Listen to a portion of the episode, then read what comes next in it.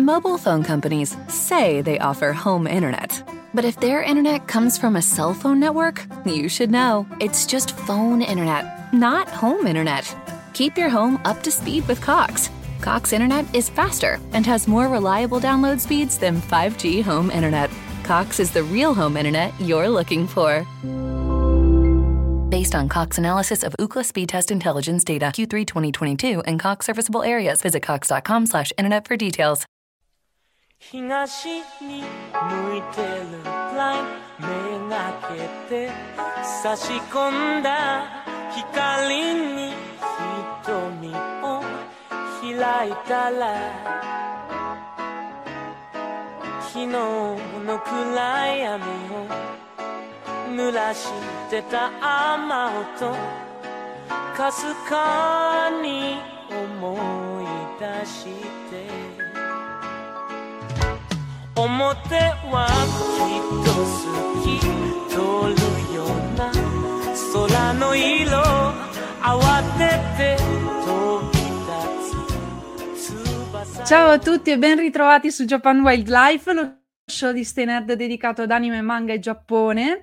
Oggi finalmente sono di nuovo in compagnia con eh, Giovanni, che non è Ciao. solo eh, un, eh, un nostro redattore, ma è anche un mio senpai fondamentalmente, perché eh, abbiamo fatto entrambi Ca' Foscari e quindi eh, per, per me rimani un senpai anche, anche dopo, dopo essermene uscita. Siamo, siamo compagni di, di sventure, diciamo.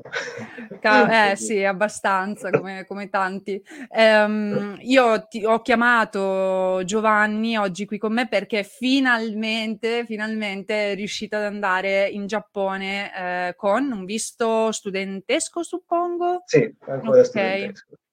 E, mm, ed è uno dei privilegiati, insomma, in questo momento perché eh, immagino molti di voi sappiano, comunque il Giappone ha ancora mantenuto ehm, le, le frontiere chiuse, diciamo, per, per gli stranieri, eh, tranne per chi mh, appunto entra per, per studio per lavoro e adesso è uscita questa notizia eh, che inizieranno a poter entrare però sempre tipo a scaglioni eh, giornalieri anche i gruppi di, di turisti, però appunto non eh, è ancora il momento del libera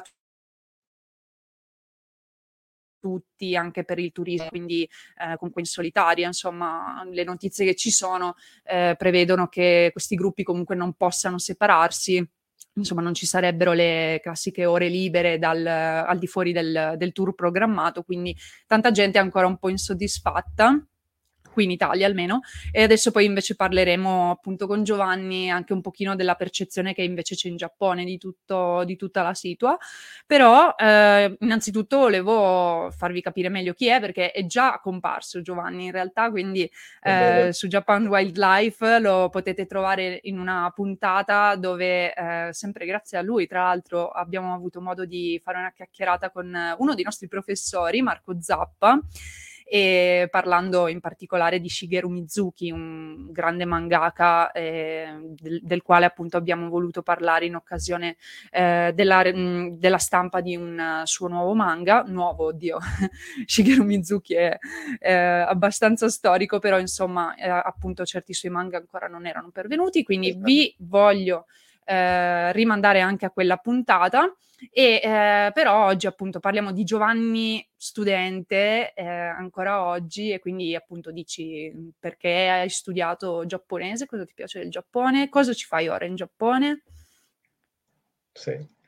Um, grazie intanto perché sì, è sempre bello poter parlare insieme perché non, ci sentiamo poco e questa è anche un'occasione per fare il punto della Vero. situazione. Ehm, io adesso sono in quella fase del- della vita studentesca, sto facendo il dottorato, quindi in cui sei pagato per studiare, Wow. che è, diciamo, è il momento in cui finalmente ti sembra che quello che hai fatto finora ti dia, un, ti dia qualcosa indietro. Mm, E, mh, sono qui con una borsa di studio dell'Istituto Italiano di Cultura eh, in collaborazione con l'Università Keio, che è effettivamente quella che mi ospita per la mia ricerca e eh, quella che eh, mi dà un supplemento mensile durante la mia residenza, la mia permanenza in Giappone. e ho iniziato a studiare giapponese in triennale, nel senso all'università non avevo conoscenze pregresse, di lingua proprio zero, poi di cultura, storia, eh, del resto sì, eh, se no avrei avuto anche magari difficoltà a entrare in questo mondo, se non avessi mm-hmm. proprio nessuna base. E quello che mi ha, diciamo, all'inizio mi ha portato a studiare giapponese era il cinema, eh, anche d'animazione, um, però um, sono partito con quello dal vivo in realtà, nel senso che i cartoni animati, gli anime, come tutti noi, li guardavo alla televisione. Classico, Ma fino certo. a un certo. certo punto, cioè fino a fine delle medie forse, inizio liceo non mi recuperavo gli anime, per dire, non me li andavo a vedere da solo, mi interessava più film dal vivo, soprattutto anni 70, eh, quindi per esempio Oshima Nagisa è stato uno dei primi registi che ho approfondito eh, abbastanza, poi sono andato anche magari un po' indietro, eh, beh, anni 70 tra Yamashuji, quindi cose un po' più di avanguardia, e poi sono andato indietro, quindi quelli un po' più vecchi, per esempio Naruse Mikyo, Ozu Yasujiro, eh, anche Kurosawa, insomma i, i, grandi classici, e poi sono tornato, ho fatto il balzo nuovamente in avanti, ho trovato registi che mi piacevano di più, più vicini a noi, per esempio a me piace moltissimo Tsukamoto Shinya, eh, che ho avuto anche il piacere di vedere a Venezia quando ho parlato un pochino, quando aveva presentato Zan, che mi pare che in inglese sia Killing, nel 2000, penso 18, forse 19, mm. e, e, poi anche, vabbè, Kitano, Uh, di cui ci hai parlato su Stay Nerd, quindi vi mando anche a quell'articolo se oh. volete, perché Kitano perlomeno eh, qualcuno potrebbe averlo già sentito nominare e basta pensare a Takeshi's Castle, se vi dice niente. E, ehm, quindi sì, Altra linkerò... cosa che ha fatto la nostra infanzia, esatto. senza sapere chi era Kitano magari. Esatto, però. però vi linkerò qua in basso il, um, su YouTube e poi ovviamente anche su Spotify dovrebbero potersi mettere dei link. Comunque vi, vi metto tutto quello che diremo oggi nel caso.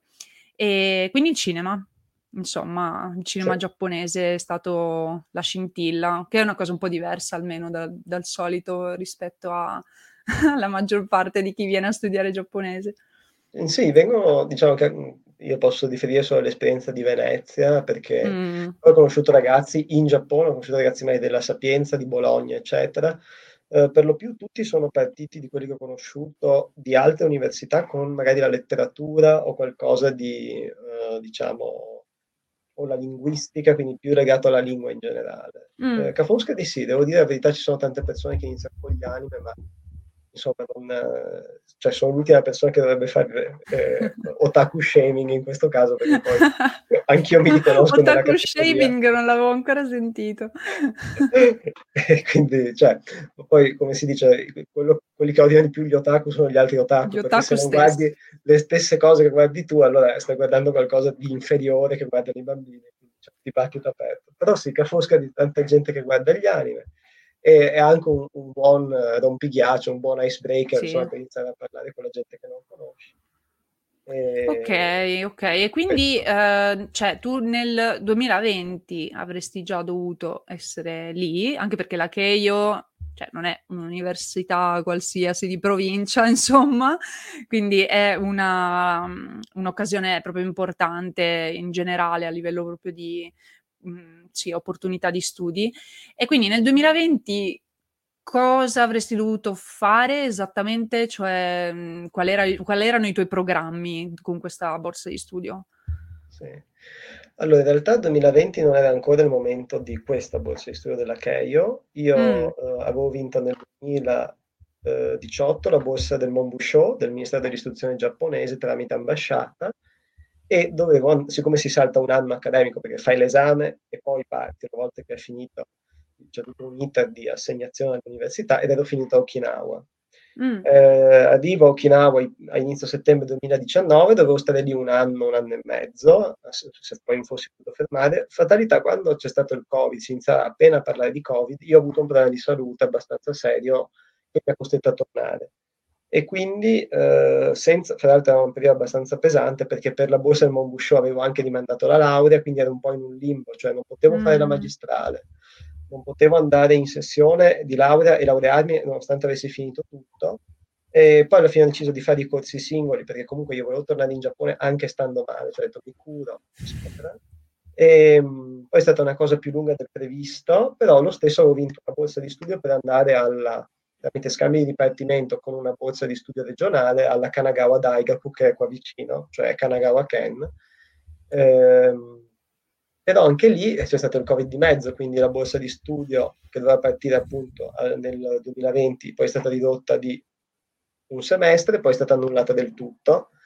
Dovevo tornare, speravo, ad aprile 2021, annullato. E però avevo, vinto quella della Cheio, che era per settembre 2021, quindi ero contentissimo. Beh, dai, settembre speriamo che apra. Invece Suga cosa ha fatto, l'ex primo ministro? siccome stava perdendo consensi perché per le Olimpiadi stavano aumentando mm. i contagi, tutti erano lì era, che davano quasi per scontato, cioè anche gli opinionisti, gli analisti giapponesi dicevano secondo noi apre, dice che si resta chiusi, anche a studenti e lavoratori. E lì mi sono detto che cosa faccio. E la Keio, se devo dirla tutta, non è stata molto comprensiva perché hanno detto bene, le mensilità che lei non fa di borsa di studio le cancelliamo. Ah, bene cioè non è colpa mia, io, no, io non controllo il governo sì, giapponese. No, quindi, e tanti ragazzi che hanno vinto la JASO, che, che, è un'altra borsa di studio abbastanza buona, mm. l'hanno persa per questo motivo, sì. perché la JASO diceva voi avete perso questo semestre, non sappiamo cosa farci, fare per voi. Mm. E mm. in questo l'ambasciata italiana è stata molto d'aiuto perché io gli ho scritto, gli ho segnalato questo caso, cioè una borsa di studio di un anno e io questo anno ho diritto a farlo perché non, non sto po- posticipando io la partenza e tramite certo. la lettera dell'ambasciata eh, la CAIO ha accettato la mia, diciamo, la mia istanza. Quindi sono riuscito a posporre tutto a questo semestre primaverile, aprile 2022 e mi dura un anno, quindi finirò a marzo 2023, un anno accademico. Ok, quindi cioè, è stata un'odissea sì, questa... sì, e vorrei solo far notare, perché cioè, ti ho chiamato un po' anche per questo, perché appunto già si capiva con la che io, ma insomma Giovanni non è un qua qua qua, cioè, si merita, no, si merita effettivamente eh, di, di, essere in Giappone in questo momento, eh, cioè ha vinto praticamente tre borse di studio di fila. Quindi, cioè... Me ne hanno tolte due, ma questo... Sì, va bene, ma cioè non per, non per motivi per cui non te le meritassi, quindi voglio dire, no? Eh, è, è, da applaudire anche la perseveranza, ehm, oltre, che, oltre, che, la bravura in generale, quindi cioè, di nuovo ti, ti esprimo la, anche la mia contentezza che, che finalmente tu sia lì. E, ehm, e, quindi in realtà l'obiettivo adesso del tuo dottorato qual è? Perché prima appunto avresti, cioè, eri, eri, a Okinawa, hai detto, e quindi cosa stavi combinando lì e che cosa combinerai adesso però? Cioè, sono cambiati i tuoi obiettivi di, appunto, di ricerca o... Eh, sì, nel senso che la mia tesi di dottorato si collega un po' in senso lato a quello che ho fatto a Okinawa. Okinawa sempre ero, diciamo, stavo facendo degli esami, dei corsi, ma principalmente facevo ricerca per quella che sarebbe stata la mia tesi magistrale, mm. eh, che poi di fatto, nonostante il poco tempo a disposizione, sono riuscito a farla, cioè, ho preso un po' di materiale, me lo sono portato via e sono riuscito a fare la tesi magistrale su Okinawa. Mm-hmm ed era un'analisi del, di come la, diciamo, l'industria del turismo, la cementificazione ha cambiato il paesaggio di Okinawa e questo a livello ideologico cosa sottintende? Cioè, eh, è, una tesi che si chiamerebbe di human geography, cioè di geografia sostanzialmente, eh, di spiegare perché il paesaggio cambia e sotto eh, questi cambiamenti si nasconde in realtà un, un, messaggio politico, comunque una strategia di eh, di accentramento, in questo caso del governo di Tokyo. Mm. E adesso è sempre, diciamo, il, il, l'obiettivo è totalmente cambiato, cioè la mia tesi adesso si concentra sul quartiere di Shinokubo a Tokyo, che è all'interno di Shinjuku, ed è un mm-hmm. quartiere abbastanza famoso perché c'è una comunità di zainichi, cioè di coreani uh, diventati residenti speciali in Giappone, cioè che magari adesso sì. sono alla seconda, terza generazione e si riconoscono magari più che altro come giapponesi alcuni di essi e che è diventata famosa come Koreatown di Tokyo. E, però eh, sarebbe interessante capire adesso come la, la, città funziona, cioè come ha fatto questa comunità coreana sopravvivere, mantenere la sua identità all'interno della città e come si confronta anche con le altre minoranze, perché Shinokubo adesso è un quartiere multiculturale, cioè ci sono iraniani, ci sono vietnamiti, ci sono indiani, ognuno ha comunque adesso una, diciamo, un suo presidio abbastanza saldo, cioè non è che è gente che è arrivata, sta un'altra va via, cioè queste persone hanno adesso una famiglia, hanno più attività avviate e mi interessava capire questo, come, come la, questo piccolo, quarti, piccolo relativamente a questo quartiere, questa piccola realtà vive uh, questa multiculturalità che in Giappone in realtà manca. Uh, in, sì. in grandi città magari lo vedi, anche a Osaka c'è Tsuruhashi che è un'altra Koreatown abbastanza famosa, ma comunità così variegate e concentrate è difficile trovarne. Sì, in Giappone poi soprattutto, quindi sì, si è creato quasi una sorta di micromondo alternativo in questo, in questo distretto e, e, quindi è interessante. Perciò, tra l'altro, hai in effetti cambiato anche un po'. Mm, sì, proprio l'ambito di studi, cioè da prima la, la geografia, diciamo, invece adesso più una questione mm, socia- socioculturale, quindi, sì. quindi interessante. E mhmm, adesso cioè, hai diciamo, già iniziato a fare qualche prima mossa in questo senso? O... Uh, beh, devo leggere, sono nella fase in cui devo leggere tanto mm. e, e, capire che cosa è stato fatto prima, cioè ovviamente mm. quando scrivi la tua proposta di dottorato già devi avere un'idea della bibliografia, dello stato dell'arte, però quando poi inizi, vieni ammesso al percorso, scopri che quello che avevi letto prima era un centesimo di quello che devi mm. sapere prima di poter fare tu qualcosa, di poter dire la tua, perché c'è il rischio di ripetersi, c'è il rischio di magari di contraddire uno studio più autorevole che mm. ha, ha, magari rilevato, dati alla mano, cose contrarie all'ipotesi che vuoi provare, e quindi la tua, cioè, la tua tesi può collassare sul momento, devi capire sì. cosa è stato fatto prima. Mobile phone companies say they offer home internet. But if their internet comes from a cell phone network, you should know. It's just phone internet, not home internet. Keep your home up to speed with Cox. Cox Internet is faster and has more reliable download speeds than 5G home internet. Cox is the real home internet you're looking for. Based on Cox analysis of Ookla speed test intelligence data Q3 2022 and Cox serviceable areas, visit cox.com/internet for details. E quindi faccio dei corsi, eh, leggo quando riesco e, e, nel frattempo il mio correlatore che è alla mi chiede una mano per, della, per una lezione di studenti della magistrale, quindi non, non, sto proprio insegnando perché non essendo iscritto alla CHEI io non posso mm-hmm, legalmente mm-hmm. insegnare, ma sto facendo l'assistente, quindi mi dice fai tu, eh, vedi la presentazione degli studenti, gli dici cosa non va, fai un po' di valutazioni. E questa parte mi piace perché l'insegnamento, diciamo, a tutte le età in genere. Adesso il lunedì, per dire, il lunedì pomeriggio insegno alla scuola elementare della CHEI, facciamo il dopo scuola è molto divertente. E quindi ho detto, adesso sempre, sempre diciamo, nell'ambito dell'insegnamento, però tutte le età vanno bene, mi, mi diverto comunque. Beh, è una roba super carina. Cioè, sei già stato tipo adesso a questa scuola elementare in questi giorni o, o è la prima volta? No, faccio è da un mesetto e mezzo, e, cioè da quando sono arrivato, e faccio un giorno a settimana vorrei farne di più ma non riesco e non sono da solo, ci sono altri volontari, mm. alcuni native speaker inglesi perché quello che gli interessa è che tu parli inglese ai bambini, poi se non ah, capiscono okay. glielo dici in giapponese, però l'idea è di portarli a vincere. Esporli alla, alla lingua inglese anche secondo me. Sì, sì, sì. E poi penso gli faccia bene vedere delle facce diverse in giro perché eh, è vero che soprattutto questa scuola che è a Yokohama è una zona abbastanza periferica, una bellissima scuola, mm. un sacco di infrastrutture, di giochi, si vede che hanno materialmente molti fondi, però è, è isolata, quindi non è che dici ma li porto a fare una gita, devi proprio prendere e andare in giornata e quindi mm. è più comodo magari far venire la gente che gli racconta il mio paese è l'Italia, in Italia cosa si fa? E gli Dai, deve essere, è carino, cioè come, come reagiscono i bambini? Cioè, positivamente, spero. Sì, sì, sì, sono, penso sia normale a quell'età che qualsiasi cosa li incuriosisce, no? E quindi sono spontanei. Poi ovviamente se passi tanto tempo con loro un po' diventano più timidi perché pensano magari che vieni per giocare, va bene, però poi torni ogni settimana e quindi Capiscono che hai un ruolo un po' Eh, più istituzionale magari.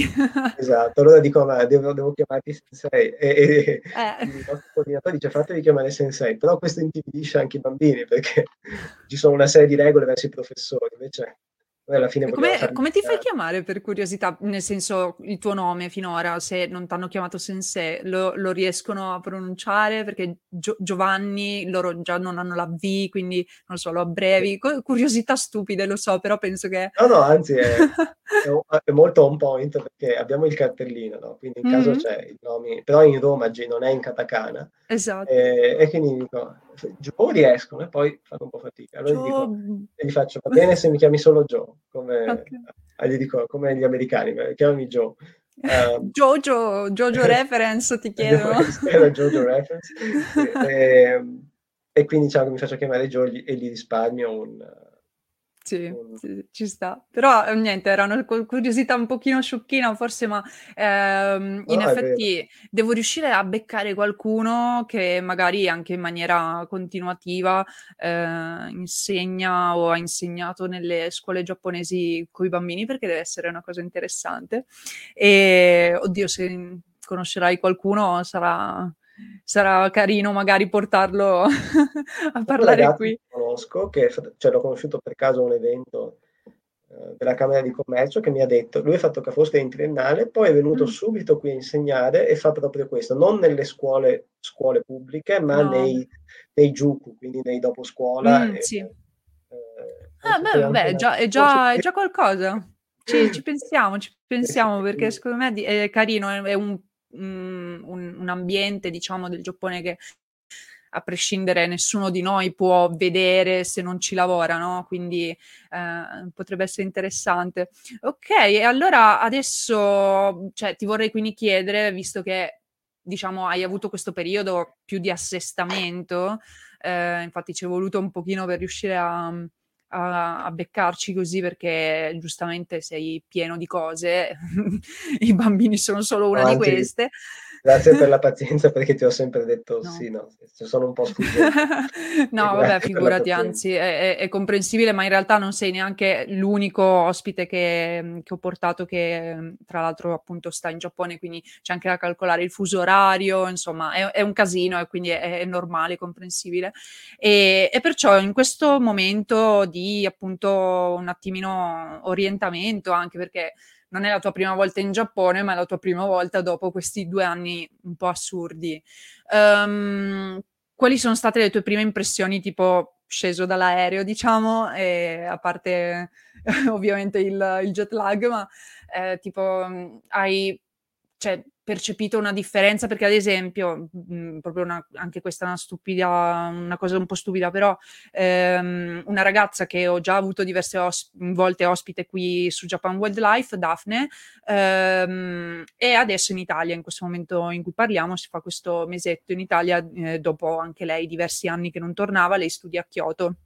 Ehm, e tipo, vabbè, nelle sue storie aveva condiviso che appunto le le faceva strano che adesso qui per esempio non non servono più le mascherine, anzi addirittura oggi che registriamo è il 16 giugno, ehm, quindi sono cioè appena passata la giorn il giorno in cui doveva, ehm, scadere l'obbligo della mascherina tipo anche sui posti di lavoro, se non sbaglio, e, ehm, quindi lì invece, se non sbaglio, ancora vanno portate, non so se dappertutto o in alcuni posti specifici, perciò cose del genere che un pochino ti fanno dire: "Cavoli, sì, sono veramente da tutt'altra parte." Cosa cosa c'è stato? Ehm, beh, partendo dalla questione delle maschere, giusto per magari fare una nota di colore, in Giappone non c'è mai stato l'obbligo di maschera, ma è sempre stata una okay. raccomandazione del Ministero della Salute, che è Mh. molto rinforzata poi dai media, eccetera. E qui, se vogliamo rinforzare lo stereotipo, che in questo caso è vero, dei giapponesi che seguono le regole, è vero, cioè pur non essendo mandato per legge, eh, tutti portano la maschera, però per esempio non c'è una tipologia specifica, non c'è la FFP2, quindi per esempio c'è molta gente che io stesso ogni tanto quando sono all'aperto per me non ha molto senso metterla, metto quella di stoffa che è come non averla alla fine. Mm. Eh, poi vedi invece chi è un po' più, lo prende più seriamente, quindi mette la chirurgica, eh, sono, quindi tutti hanno mille maschere diverse, mm. eh, anche per strada, anche nelle ore più calde, eh, però in nessun luogo è, è, è, fatto obbligo. Penso che le aziende abbiano, eh, le aziende e i negozi per loro policy possano decidere mm-hmm. se, se imporre questo obbligo ai clienti. Quindi in certi ristoranti o negozi vedi per esempio che in questo eh, negozio c'è l'obbligo di maschera. Allora lì sai mm. che è il negozio che come eh, diciamo che lo chiede, mm. chiede di fare questa cosa. Eh, però legalmente, ecco, per, per, la vita di tutti i giorni, anche sul posto di lavoro, da quante ne so, non c'è l'obbligo legale di farlo. Mm. Quindi eh, sì, sei sceso che è la boh, multa, ecco, eri dire, tranquillo. In Italia, posto che le multe non si fanno perché comunque c'è, penso, una soglia di tolleranza, ma teoricamente in Italia in, in, fino a un certo punto ci sarebbe stata la multa se io per esempio non mettevo la FFP2 su mm, mm, mm. una situazione ad alto rischio. E quindi parlando invece di shock culturali o comunque cose che mi hanno sorpreso, io non ho avuto un, uno shock culturale questa volta, anzi è stato mm. un po' come tornare a casa e mi sento più a mio agio qui che in Italia in certe situazioni, ma non perché l'Italia è un brutto posto, perché per il mio carattere, per come sono fatto, preferisco un certo tipo di atmosfera. E quando sono arrivato all'aeroporto, come sai, adesso c'è comunque devi fare il test anche all'arrivo e devi sputare in questo bicchiere, cioè non è orofaringeo, eh, non è nasofaringeo, ma è sì. eh, a sputo, non saprei come sì, dire. Sì, sì, è, è così. ed è bellissimo vedere delle scene, cioè tu arrivi hai questo gabbiotto con delle, so, delle immagini tipo di umeboshi, cose che dovrebbero stimolarti la salivazione perché sono aspre, e ti dice pensa a questa cosa qui per stimolare la saliva, solo che tu esci da un volo di 12 ore dove sei disidratata, eccetera. Sì, non vorresti e... altro che bere intanto e poi andartene. Ma bere non si può perché inquina il campione. Perché, esatto. Questa, no, perché il, il sample poi viene contaminato, va bene. E una cosa che mi ha fatto sentire solo a casa è stata arrivo poi a questo grande, io sono arrivato non a Narita, ad Aneda, che accetta voli internazionali, però un po' più piccolo perché in genere per i voli nazionali. Li hanno, li hanno dirottati, diciamo, tutti ad uh, Haneda? No, no, è una decisione che prende il passeggero, cioè puoi scegliere ah, okay. gli aeroporti internazionali sono aperti e poi ce ne sono un altro paio di, di designati aperti, se non mm, sbaglio. Mm-hmm. E, ehm, arrivi in questa sala di, diciamo, d'attesa eh, con i tabelloni che ti dicono quando il tuo test è pronto. Mm. E io ho sentito storie terrificanti, gente che ha aspettato 7-8 ore. E quindi io vado, c'è un, un poliziotto comunque, e gli chiedo, eh, scusi, ma secondo lei quanto ci vuole qui per, per, per il test? Ah, non saprei dire, è, difficile uh, fare una stima. Le solite risposte vaghe esatto. per, per, non dire non lo so, cioè, esatto, questo è tipico dei giapponesi. responsabilità. E esatto. Eh, sono a casa, bellissimo, tutte gli arzigogoli, no, ma forse, ma non saprei dire, poi io non sono sempre qui, il responsabile non sono io non vorrei dare le informazioni sbagliate. Benissimo, sono contento. Fa morire, vero? Qua, qua pretenderemmo una risposta abbastanza anche lenta. non lo so andrebbe anche bene un non lo so esatto. Invece tipo ah no sì tipo l'arrampicamento mi è mancato un po' l'arrampicamento sugli specchi. E... poi alla fine ho aspettato solo tre ore e mezza quindi sono stato fortunato. Sì dai.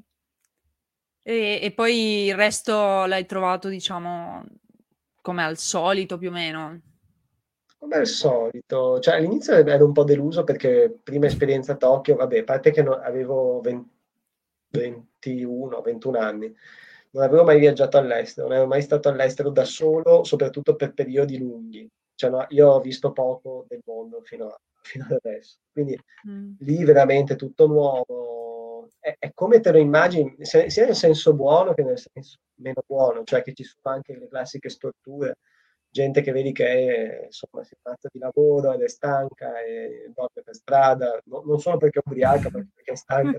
sì, sì, sì. E quindi vedi un po' di tutto, però dici, sì, è come me lo immaginavo, vuol dire che quantomeno non mi ero sbagliato, ci ho fatto i miei conti. Questo, questo senso di adrenalina non ce l'avevo più, all'inizio ero un po' deluso perché ho detto, mm, ma forse il Giappone è cambiato, invece poi ho capito, semplicemente sono cambiato io, sono passate, cioè sono state tante cose come per tutti noi in questi due anni, non dico che nulla ci può più sorprendere, però siamo arrivati a una soglia di tolleranza abbastanza alta. E, quindi, e però si è sostituita una sensazione altrettanto piacevole che è conosco le regole, conosco come si fa, e adesso devo farmi la tessera sanitaria, il conto in banca, eh, la registrazione della residenza, eh, il contratto telefonico, cioè tutte queste cose. Io Dovrai avere a che fare con la burocrazia giapponese. Esatto. che non so dove proprio... devo andare, so cosa devo fare, so cosa devo dire. Effettivamente, cioè, è stato molto più smooth, anche perché questa volta mm. non avevo prima volta a Tokyo ci sono i cosiddetti buddy, no? studenti ah, sì. che ti accompagnano. Sì. Ora per il Covid non so come sia la politica della Keio, ma penso li abbiano sospesi. Mm. E io tranquillo, cioè ho detto l'ho visto fare e lo rifarò. E quindi sì. Ok, quindi si dai abbastanza scialla. Sì, sì no. tranquilla. Meno male perché cioè, mh, già, già, l'idea a me di avere a che fare con la burocrazia giapponese spaventerebbe a bomba, anche, anche dopo esserci già passata magari, ma perché lo vedo anche di chi appunto ci, ci vive in questo momento, appunto Daphne che, che, citavo prima e anche altre persone che conosco e seguo stanno cercando di passare attraverso le fasi per rinnovare il visto e tutte queste cose qua e quindi cioè, è, un, è un bello sbatti e, e quindi vabbè, almeno se è rimasto uguale pure dopo tutto sto casino, meglio, meglio per te. E, ehm, e quindi io volevo anche chiederti, visto che... Uh... Mobile phone companies say they offer home internet. But if their internet comes from a cell phone network, you should know. It's just phone internet, not home internet. Keep your home up to speed with Cox. Cox Internet is faster and has more reliable download speeds than 5G home internet. Cox is the real home internet you're looking for based on Cox analysis of Ookla speed test intelligence data Q3 2022 and Cox serviceable areas. Visit cox.com slash internet for details. Parlavi sì, insomma di, di, regole e cosa sai che bisogna fare. Quali sono quelle al momento? Perché appunto hai detto maschere sostanzialmente non sono mai state um, obbligatorie, però ad esempio c'è stato un periodo, sappiamo, e non, credo che ci sia ancora, però me lo dirai tu, eh, c'è stato tipo una sorta di mm, coprifuoco no? per, per, i locali, ad esempio, cioè invece di un vero e proprio lockdown come abbiamo fatto noi, in realtà proprio ai locali veniva chiesto tipo chiudete a sta ora. E quindi adesso com- come sono le regole di sì, comportamento, diciamo, delle persone, ma anche dei negozi, eccetera. Sì, uh, effettivamente c'è stato, ma mh, diciamo, non penso sia mai stata una, un ordine nazionale, quello del coprifuoco, ovvero era solo per i grandi focolai, necessariamente grandi città, e quindi Tokyo, Osaka, eccetera, eh, sì, di infatti. chiudere entro una certa ora, se non sbaglio, alcuni uh, alle 10, poi alcuni sì, alle 8. Sì, piuttosto presto. Mm. Mm. E questo ovviamente per, dipende anche dal tipo di business che hai, quindi mi pare che se per esempio sei un ristorante e chiudere alle 8 ti cambia relativamente, se sei un nightclub, se sei una sala pacinco, se sei un karaoke, um, o anche semplicemente i locali che fanno nomi hodai e stanno aperti tutta la notte, cioè locali dove paghi un tot e magari mangi e, e bevi a volontà, è ovvio che lì ti distrugge il business. Tipo, perché... tipo gli internet caffè intendi magari? Anche l'Internet Caffè, un, mm. un, altro per esempio che secondo me ha sofferto molto, perché se gli dici che cioè, la gente finisce di lavorare, magari anche facendo gli straordinari, quindi alle 8, eh, non lo so, e poi va in questi posti e quindi per loro è, è, molti posti hanno chiuso. Shinokubo stesso di cui mi occupo ha sofferto molto perché è un quartiere del divertimento e se dice alla gente di andare a casa alle 8 o alle 10 non c'è molto a divertirsi. E adesso di regole non penso sia rimasto nulla di particolare, penso tutto in forma di raccomandazione, cioè mantieni la distanza, so- distanziamento sociale, disinfettati le mani, quindi ci sono ovunque i flaconcini di alcol come più o meno da noi. Um, non hanno messo capienze sui mezzi, che poi che in Italia si rispettino meno, questo è un altro discorso, ma non hanno mai messo tetti sulla capienza, per esempio, quindi i treni tutti ammassati, io la mattina vado al lavoro wow. E, e, alle 7, prendo il alle 8 e qualcosa e si sta tutti impacchettati. Sì, sì, e... ironico, eh, perché appunto, cioè, se ah, si vuole contenere di... i focolai, eccetera, chi- fai chiudere i negozi e tutto, però le metro, tutto come prima. Mm. Se, eh, per esempio sui, sui, treni adesso c'è da, dal Covid c'è la raccomandazione di tenere sempre l'aria condizionata anche quando è freddo e finestre aperte quindi c'è un sacco di aria che entra, però magari funziona, cioè non posso dire che questo non funziona perché c'è ventilazione continua nei vagoni, cioè ti, ti arriva l'aria in faccia da tutte le direzioni, eh, però obiettivamente non puoi dire che il treno non sia ventilato, quindi c'è anche questa, quest'altro fattore. E poi molte aziende hanno messo, diciamo, aver, hanno avuto un periodo da remoto, però adesso sempre più stanno cercando di riportare la gente in ufficio per una questione. Anche lì. Mm non so mh, se utilità o presentabilità, non, non saprei, per ogni mm. compagnia avrà le sue motivazioni. Ovvio che molte persone che sento che magari lavorano mi dicono, ma io cioè, se, se, dovessi fare da remoto, fare esattamente lo stesso lavoro, non capisco perché mi portano ogni giorno alla mia scrivania. È letteralmente quello che viene discusso anche qua, perché adesso butto io lì, ehm, ho fatto per conto del, della scuola di digital marketing che ho frequentato, una sorta di ricerca, mm, abbiamo fatto delle, delle, domande a un numero abbastanza grande di esperti di risorse umane, quindi comunque diciamo persone che si trovano anche un po' in mezzo no? Alla, cioè, all'agenzia e i dipendenti e quindi hanno potuto diciamo percepire tecnicamente un po' i sentimenti di, dei dirigenti ma anche appunto dei lavoratori e comunque erano emerse delle cose, ovviamente qua si parla di medio-grandi aziende, però direi che ovviamente eh, anche, anche, in Giappone ci sono, eh, ed erano emerse però cose del tipo che per esempio la produttività non era assolutamente diminuita, per la stragrande maggioranza era rimasta uguale, se non addirittura migliorata. Eh, oppure che appunto la gente si sentiva meglio, cioè eh, percepiva di, mh, mm, di, aver in qualche modo migliorato il proprio benessere personale perché c'era un equilibrio migliore tra vita privata e lavoro e sappiamo tutti quanto ne avrebbero bisogno in Giappone di, di una cosa del genere e quindi, quindi, non mi stupisce insomma che, che anche lì appunto dicano cioè se sto al computer in ufficio perché non posso stare com- esatto. al computer anche a casa. E quindi chiedo scusa per le moto che passano. Eh, e non siamo a Roma come, come i miei colleghi di, di Gaming Wildlife. E, ehm, mh, però ecco, non, i, cioè non, non, non, non, è chiaro per me almeno come mai appunto aziende anche grosse che magari hanno dovuto persino Mhmm, non, non, lo so se tu conosci qualcuno magari che eh, qua, qua, in Italia per esempio c'è stata ad una certa difficoltà a trovare i computer e queste cose qui perché le aziende cercavano di fornirli ai, ai dipendenti, quelle che potevano permetterselo. E quindi cioè, dopo che hai anche fatto questo investimento eh, cioè perché vuoi ritornare a prima? È una cosa che un po' non capisco e mi sembra strano in effetti anche da parte del Giappone che comunque sì, è un paese abbastanza avanzato tecnologicamente, cioè mh, mm, no, non so se tu conosci qualcuno che, che appunto lavora da tipico salaryman. Uh, beh, c'è una mia amica che fa un lavoro del genere mm. in una compagnia di, sempre di IT, eh, però ecco, la sua pur essendo una compagnia puramente, pura giapponese, cioè non è una compagnia internazionale con sede in Giappone, e loro sono rimasti, hanno, hanno mantenuto la flessibilità, cioè eh, ti costringono a venire in ufficio un tot di ore a settimana, però scegli tu quando venire, eh, scegli tu come distribuire le ore, cioè se tu vuoi fare due ore un giorno e 14 il giorno dopo, nessuno ti dice niente. Eh, l'importante è che tu raggiungi quel tot di ore e, sì.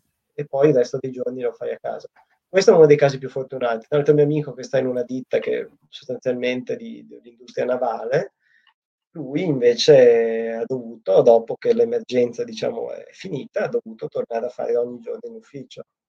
E, e questo ovviamente gli dispiace perché il suo lavoro sì, perché eh, cos'è che potrebbe fare in ufficio che non fa a casa? Rispondere al telefono, ma se semplicemente non risponde al telefono del fisso, potrebbe dare il suo cellulare aziendale e rispondere alle chiamate dei clienti se serve. Ma, sì, eh, esatto, cioè non, anche se si ha a che fare, diciamo, con un cliente in maniera diretta, cioè ormai il modo di comunicare c'è tecnicamente, però credo che sia un po' in Giappone come in Italia comunque mh, eh, il fatto che certe modalità di lavoro e di approccio appunto anche a consumatori, clienti, eccetera, sia mh, molto radicato no? in queste cose un po' antiquate e quindi cioè, ci vorrà un po' di, eh, di tempo in più, credo, per, per, effettivamente, non dico passare completamente al digitale, anche se io sono,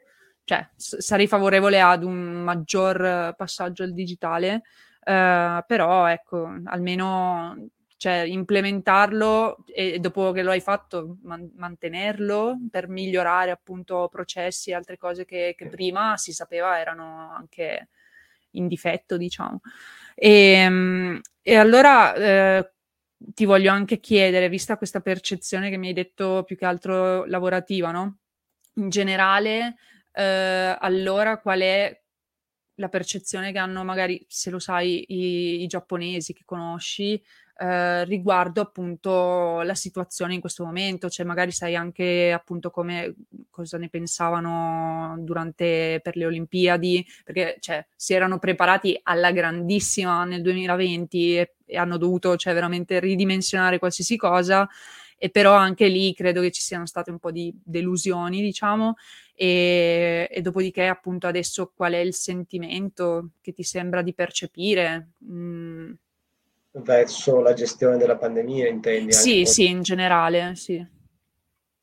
Ma mi sembrano tutti abbastanza tranquilli, cioè quando io parlavo con i miei amici qua e noi in Italia magari vivevamo in uno stato un po' più allarmista, diciamo, che ci preoccupavamo perché ci veniva detto, e non sto dicendo che non è così, ma comunque ci veniva raccontata come un'emergenza. Io, posto che io sono convinto che sia stata un'emergenza, sia stato meglio magari essere troppo cauti che essere stato troppo poco cauti, in Giappone hanno scelto l'altra via, cioè evitiamo di far impazzire la gente, invitiamo, evitiamo di farli preoccupare troppo. Che funziona e non funziona, perché poi se vai a vedere i dati dei morti, che però teoricamente non sono da Covid, ma hanno avuto un sacco di morti in più rispetto al 2019 e al 2020. Però non da Covid. Mm. Quindi i dati mm. aggregati dicono che sono molte più persone, ma non da Covid. E lì però ti chiedi che cosa è stato.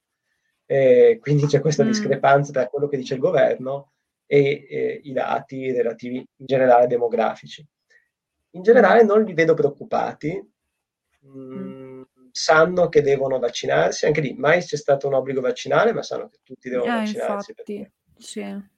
Cioè io ho parlato idea. con uh, un signore, ad esempio, che so che si è vaccinato, cioè mi diceva anche che appunto si era pure sentito male dopo, no? aveva avuto insomma questi effetti collaterali così, però cioè, si era fatto comunque tutte le dosi e non mi è stato a dire niente che facesse pensare. Mobile phone companies say they offer home internet.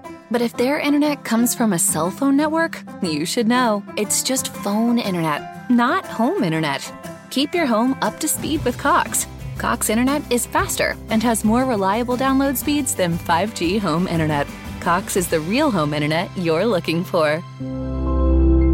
Based on Cox analysis of Ookla speed test intelligence data Q3 2022 and Cox serviceable areas, visit cox.com/internet for details. Eh, che lui avesse dei dubbi a riguardo. Era da fare, cioè da fare neanche, nel senso appunto non, non c'era manco l'obbligo, no? Però ha sentito che era da fare e l'ha fatto e basta.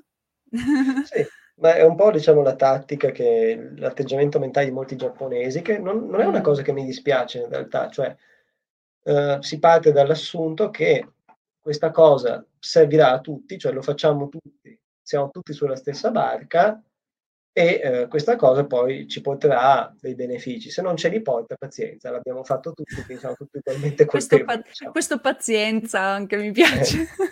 Eh, eh, Forse è tipo diciamo, un po' quel Shikataganai, insomma, non, esatto, non c'è no, niente da fare. infatti stavo per dirti, è proprio la risposta, per esempio, quando gli dice anche della cosa del, del fatto che c'è gente chiusa fuori, che magari viene qua non per fare mm. che loro avrebbero tutto il diritto di entrare, ma magari deve studiare e ha investito tanto tempo, tanto, tanto denaro anche in questo, in questo paese uh, e non può venire qua e lo dico, eh, che, che, che, bisogna fare? Che, che ci fare? puoi fare? Eh, no, e, poi alcuni miei amici che hanno ovviamente magari lasciato lingue straniere si rendono conto che non è giusto perché lo, loro dall'altra parte sono venuti, hanno mm. fatto la loro esperienza, si sono formati, noi, cioè, noi, tutto il mondo in generale non ha potuto fare viceversa. Mm. E, e questo l'ingiustizia la, la sentono, però dicono eh, ma il Giappone ha preso questa decisione, sai, il Giappone non è un paese come l'Unione Europea dove sei vincolato dalle decisioni degli altri, è un paese sovrano, eh, che è un po' quello che dice anche la Cina alla fine, quindi, e non so quanto ai giapponesi piace essere comparati ai cinesi, però è un po'... Decisamente poco, credo, però... eh, e questo è, diciamo, secondo me, un po' il lato negativo mm. della mentalità collettivistica, cioè mm. eh, facciamo tutto per stare bene tra di noi, poi le altre persone eh, troveranno... Se staranno bene pure loro, ok, se no, se no vabbè. Noi siamo qui. E infatti li ho visti un pochino adesso, non ho avuto nessun episodio di razzismo né niente, mm. assolutamente, però vedo che sono un po' meno abituati a vedere stranieri, soprattutto magari lo straniero asiatico si nota di meno, ma lo straniero occidentale piuttosto che eh, di qualsiasi altro paese che fa le stesse cose loro, eh, perché ovviamente quando sei associato al turista, sì. vedere che vai sul treno che la gente prende per andare al lavoro, eh. magari non hai 40 anni, se hai una certa età, ah vabbè, ma questo qui è qua in Giappone da un sacco, cioè vedere gente che entra adesso per loro è una cosa, io cosa sta succedendo? Pensavo che fosse chiuso. Quindi ti sembra che, que- cioè, una cosa del genere mi fa pensare che siano quasi arretrati, cioè invece che proiettarsi comunque verso il futuro, sembra quasi che si siano, mh, mhmm, come dire, tornati un pochino al passato, no? Anche sta cosa solo della chiusura totale del Giappone che c'era stata mh, mhmm, pochi mesi fa, eh, è stata presa da tanti come se fosse una sorta di nuovo Sakoku, quindi come per chi non, non, non sapesse, non capisse, eh, come avvenne in passato il Giappone si è chiuso per secoli eh, da, da tutto il resto del mondo senza alcun contatto e eh, appunto che, che, ricapitasse per ehm, appunto la pandemia è stato percepito allo stesso modo. Forse una reazione un po' eccessiva per paragonarlo al Sakoku, ovviamente, però cioè, sembra quasi che in effetti abbia influito adesso, da quello che mi dici, un pochino anche su, cioè, cavoli, oddio, ci sono di nuovo degli stranieri, che strano, che bello, non, non sanno manco loro come reagire forse. Cioè, eh, sono d'accordo nel dire che è stata una sorta di prova generale di Sakoku, sicuramente, perché nel momento in cui tu dici mi voglio allineare all'Occidente, come anche fa la Corea, e quindi quello che dice la, so, la World Health Organization eh, piuttosto che il Presidente degli Stati Uniti è Bibbia, eh, mi fa un po' strano che però su, su altre questioni che pertengono magari a quella che tu ritieni la salute pubblica, prendi decisioni unilaterali, quando tutte le istituzioni e i corpi sovranazionali a cui fai riferimento ti dicono il contrario. Cioè, è da due anni che la WHO dice uh, mantenere l'isolamento totale, proibire gli ingressi non ha nessun valore aggiunto a livello di profilassi. Eppure questo è stato ignorato e in Cina continuano a ignorarlo, che pure è un paese che riconosce l'autorità della WHO. E che siano arretrati non lo so, uh, diciamo che è un termine sempre un po' difficile da usare. Sicuramente si sono disabituati, questa è l'impressione che ho avuto, quindi è limitata a quelle che sono le mie percezioni, non è sostanziato da molto, però sicuramente tanti anni a dire che il Giappone vuole internazionalizzarsi, eccetera, questa è fra l'altro una delle parti della mia tesi, che sto seguendo, cioè il fatto che abbiamo detto dalla fine degli anni 90 dobbiamo aprirci, dobbiamo essere un paese multiculturale, multietnico come il Canada, gli Stati Uniti, l'Europa occidentale, e poi però mantengono delle leggi sull'immigrazione e dei, dei framework per il rilascio dei visti che sono molto rigidi, capisci che c'è una contraddizione. E infatti una delle prime cose che ti chiedono in Giappone, quando ti vedono che sai parlare, ti chiedono uh, da dove vieni, non ti chiedono, almeno ti chiedo magari quanto ti fermi oppure quando torni a casa, perché l'idea è vieni, ti diverti, fai la tua esperienza, perché così capisci anche che il Giappone è il numero uno, che è fantastico, ma poi torni a casa. Ah. E questa è l'idea di fondo, cioè gli stranieri possono stare tipo, qui a lungo, tipo l'ospite che dopo tre giorni puzza. Esatto. Quindi fino a che il tuo visto te lo consente bene, ma poi non rinnovarlo, per carità vai a casa, è bello stare in Giappone. per carità non rinnovarlo mi fa ridere un sacco. Eh, e, e, e, devo dire, cioè, funziona come metodo secondo me, perché obiettivamente quante persone hanno progetti a lungo termine in Giappone? Poche in realtà. Mm, cioè, poche sì, persone dicono, arrivo qua, mi piace, eh, ho gli strumenti per trovare un lavoro o magari per fare un percorso di studi. Cioè, non sono così tante perché, appunto, io ho trovato le borse di studio, se non le avessi trovate non avrei avuto i soldi per farlo. Magari il tuo mm. problema non sono i soldi, ma è la lingua, magari. Sì.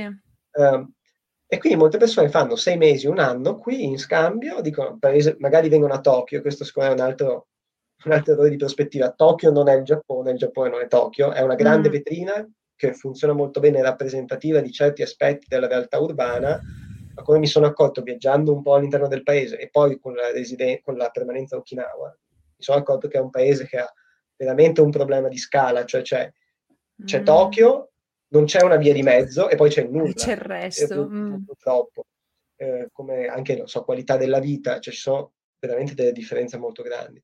E quindi è una strategia che funziona obiettivamente, perché torni a casa e dici ho visto, boh, lo stereotipo dell'otaku.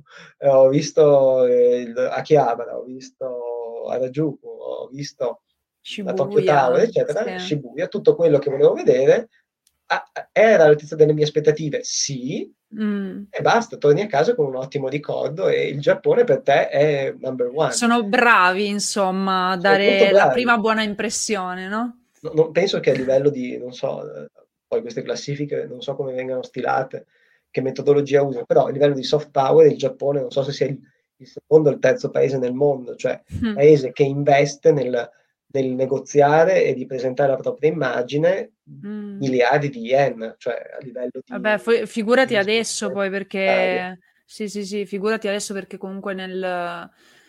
Cioè, ormai soprattutto proprio grazie ad anime e manga l'hanno capito benissimo, eh, altrimenti non ci sarebbero animatori che quasi ci muoiono ehm, cioè, co- come mercato in espansione e, e qua in Italia il, um, i manga soprattutto, cioè tipo adesso sono in qualsiasi libreria e io di settimana in settimana quasi vedo proprio tipo l'ing- l'ingrandirsi degli scaffali e quindi secondo me a maggior ragione sa- cioè, sanno che hanno fatto bene a farlo fino adesso di presentarsi così e continueranno e faranno tanto affidamento soprattutto sulla pop culture, dopodiché comunque subito dopo viene anche quella tradizionale perché ehm, comunque riescono come al solito anche quello a commissionare bene le due cose. E, e quindi sì, cioè, mh, diciamo che è strano perché si vede un po' il, l'indifferenza appunto come dici tu, cioè sì, va bene, se stai qua, ok, però poi te ne vai e non, non, a me non cambia nulla. E si vede anche però allo stesso tempo il, il, questa cosa del tipo, sì, guardatemi come sono, come sono un bel posto dove poter venire, però appunto solo temporaneamente. e, ehm, quindi sì, è un po' contraddittorio, ma diciamo che lo sapevamo. cioè sì. si è sempre un po' saputo. È un po', non so, io dico con i, con i miei amici che il Giappone è un po' come stare in una toxic relationship, cioè sai che quella persona è, è narcisistica, è un po' abusive, ha dei ha dei problemi un po' così, un po' doppio giochista, però sei innamorato di quella persona. Il Giappone è così. Eh. Bene, ragazzi, siamo tutti, siamo tutti, in una relazione tossica senza averlo saputo fino adesso. Ottimo. Con questa nota positiva, no, vabbè, è stato molto bello ehm, sentire un attimino questa impressione da finalmente di nuovo studente all'estero chiuderei questa, questa puntata. Sono stracontenta perché è stata molto, molto interessante e divertente. È stata divertente. e non lo so, magari mh, mm, ci potremmo aggiornare tipo a metà strada. visto che Sì, ci stai un anno, ehm, ci dici Sì. dopo un anno e vediamo anche che cosa succede nel frattempo e ci dici come come va, e potrebbe essere carino riprendere riprendere da questo punto. Sì. Sì, piccolo spoiler, cioè adesso non per saltare sul carro dei vincitori che tutti vanno in Corea, ma come sai può essere che io finisca in È Corea breve, quindi quindi in caso se vogliamo fare una parentesi Corea, Doppia può esatto, sì, do assolutamente, sarebbe interessante anche perché comunque ho già fatto una piccola escursione con un'altra ospite che parlava di letteratura cinese, quindi insomma, Ah, okay. ehm, ogni tanto ci stanno queste piccole ehm, questi piccoli sguardi anche al di fuori del Giappone, che poi comunque sono co verso dei paesi con cui il Giappone ha avuto a che fare, ehm, storicamente. Al momento magari sì, non è che sia Mobile phone companies say they offer home internet. But if their internet comes from a cell phone network, you should know. It's just phone internet, not home internet. Keep your home up to speed with Cox. Cox internet is faster and has more reliable download speeds than 5G home internet. Cox is the real home internet you're looking for. Based on Cox analysis of Ookla speed test intelligence data Q3 2022 and Cox serviceable areas, visit cox.com/internet for details. sono proprio proprio Sì, non non i i loro migliori amici, esatto, però, ehm, non si può negare che che i legami ci siano, quindi ci sta, ci sta assolutamente. Ehm, e allora ti ringrazio di nuovo e, mhmm, invito a insomma di nuovo a recuperare anche la puntata con cui abbiamo avuto modo di, ehm, fare quattro in cui abbiamo avuto modo di fare quattro chiacchiere con con il nostro professore, ehm, il professor Zappa su Shigeru Mizuki.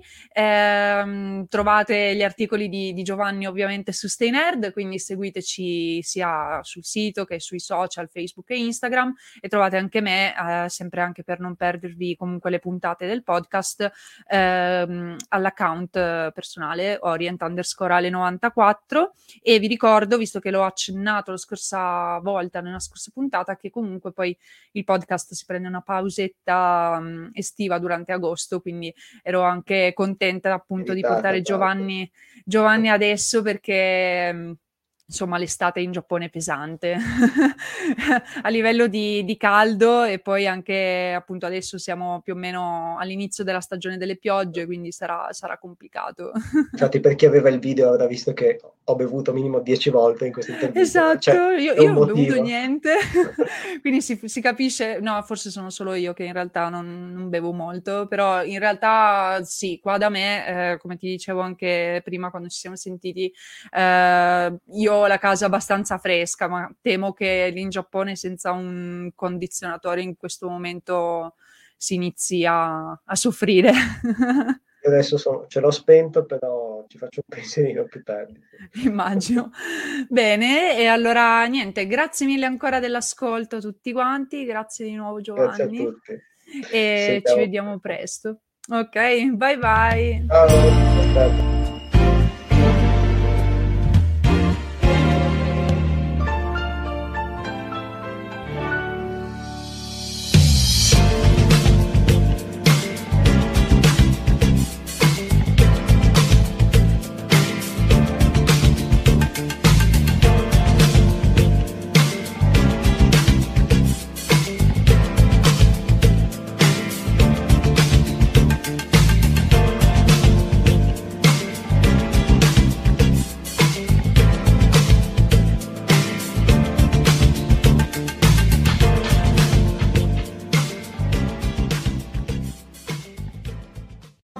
ciao. Phone companies say they offer home internet.